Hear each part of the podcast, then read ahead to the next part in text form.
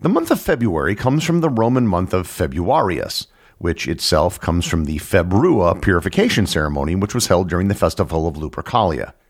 The Romans would run around wearing goat skins, wielding strips of goat hide, also known as a februa, hitting people with them, which was considered to be a sign of good fortune and fertility. However, they could have done it much easier. Instead of running around with strips of goat hide, they could have just used the purification power of the truth. And there's no better way to get to the truth than with questions and answers. So join me today in our own audio februa as I answer your questions on this episode of Everything Everywhere Daily.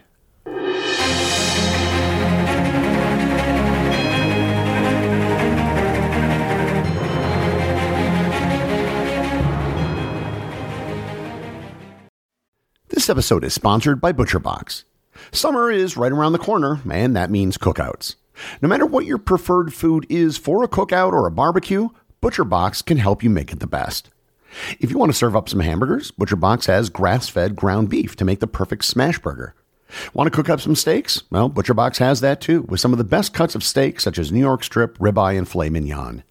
Do you like grilled chicken? Well, ButcherBox has some of the best pasture-raised chicken that you will find anywhere. And if you really want to wow people at your next cookout, you can try grilling some of their wild caught salmon on a cedar plank. Sign up at butcherbox.com slash daily and get a special deal. ButcherBox is offering my listeners a free for a year offer plus an additional $20 off. You can choose salmon, chicken breasts, or steak tips free in every order for a year. Sign up today at butcherbox.com slash daily and use code DAILY to choose your free for a year offer, plus get $20 off your first order. This episode is sponsored by Heaven Hill Bottled in Bond Bourbon. I recently had the chance to try Heaven Hill Bottled in Bond, and I can attest to its exceptional aromas with hints of caramel and vanilla intertwining with its oakiness, which provide a well rounded flavor profile. Taking a sip is akin to experiencing a piece of bourbon history firsthand. Heaven Hill Distillery may be America's most quintessential bourbon distillery. Established in 1935 after the end of Prohibition, the distillery was established by the Shapira family and has remained a family owned distillery to this day. In 1897, Congress passed the Bottled in Bond Act, which set forth strict rules for any bourbon labeled bottled in bond. Heaven Hill Bottled in Bond Bourbon goes beyond the stringent requirements of the law by aging its bourbon for seven years, not four. The end result is a gold medal winning bourbon that truly stands out. Available nationally, look for a bottle at your local store. Heaven Hill Bottled in Bond. Heaven Hill reminds you think wisely, drink wisely.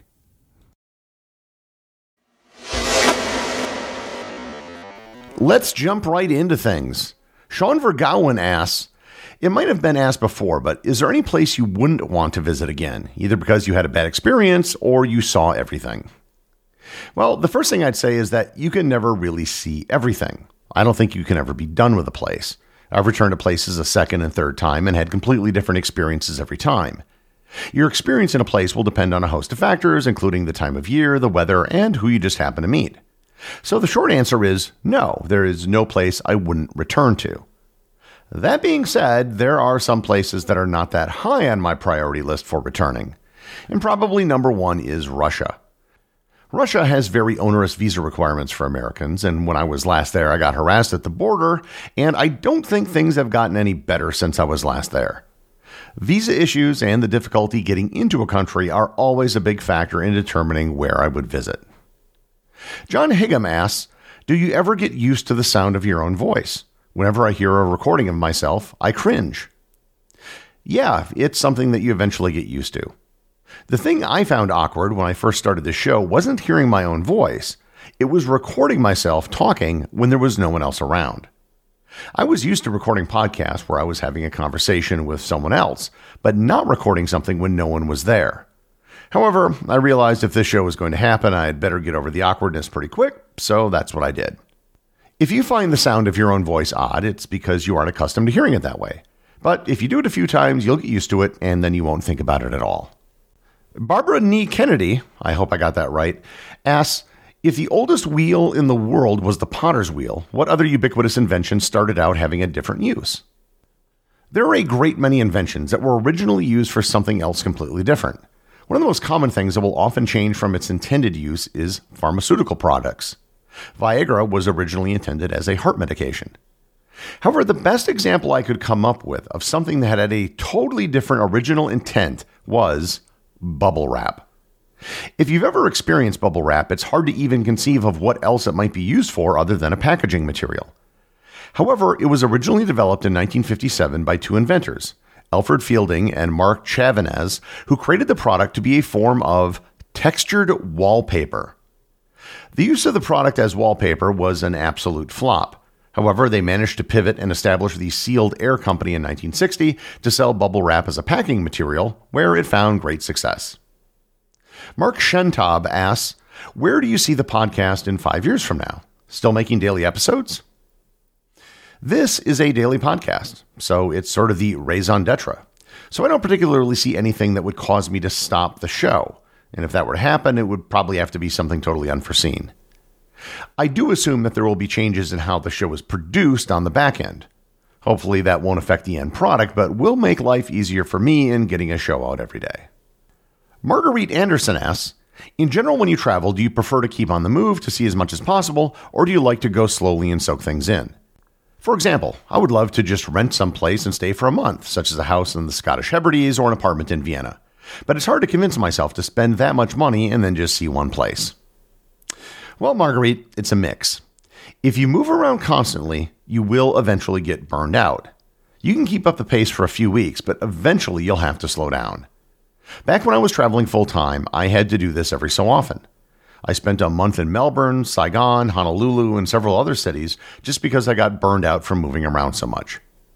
And spending an extended amount of time in one place is just a different way of traveling. It's the classic trade off between breadth and depth. I would have no problem spending a month in either the Hebrides or Vienna. Jia Tang asks, What language do you find most fascinating? Would you want to learn it? Well, I've actually been studying Latin since the pandemic started, and I've been keeping up with it, although probably not as much as I should be. I know a smattering of several languages, but not enough that I could really claim to be fluent in anything. Many people think that Latin is easy because it's the basis for so many Romance languages and because there are so many words in English that have Latin roots. From a strict grammar standpoint, that's true, but the structure of Latin is very, very different from any of the Romance languages. Latin is highly inflected, which means that the ending of words determines how they are used in a sentence. The order of words in Latin is largely irrelevant, and there are no articles like the or a.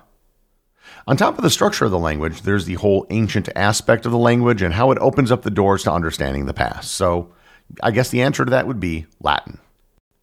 Seth Louvier asks, How do you construct your shows? I can't imagine you simply copy and paste from one source like Wikipedia. How many sources do you usually try to get information from? Do you have some sources that are a go to? The answer is there's no single source for anything because every topic on this show is completely different. I have no problem with Wikipedia per se, but there are issues when you use it. For starters, I often find data that doesn't jibe with other sources. When that happens, I often have to dig around to find the correct year of something or at least check the original source that Wikipedia cites. And to be honest, often there isn't a source or the link to the source is broken. There are some articles that are simply too long and too in depth, and there are other articles that have almost nothing written on them. My goal is to tell an approximately 10 minute story, which requires trying to figure out the essence of what to say. And that'll often mean explaining the background of something, which Wikipedia doesn't do, or I have to leave out details that aren't necessary. Cutting and pasting anything wouldn't really work because writing for the eye doesn't usually translate well into writing for the ear. One of the things I have to figure out for each episode is how I'm going to structure the episode and tell the story. Once I can figure out how the general arc of the episode is going to go, then it's often just a matter of writing the script, which does take quite a bit of time, but isn't necessarily as difficult. Henry Suski asks, do you ever try to engage both locals and tourists to be more interested in culture and history in the areas you've traveled to? When traveling, it's been a common occurrence for me to talk to locals who haven't visited cool attractions in their own backyard. Yes and no. I often meet people, but I don't necessarily go out of my way to do so all the time. It happens organically or it doesn't happen.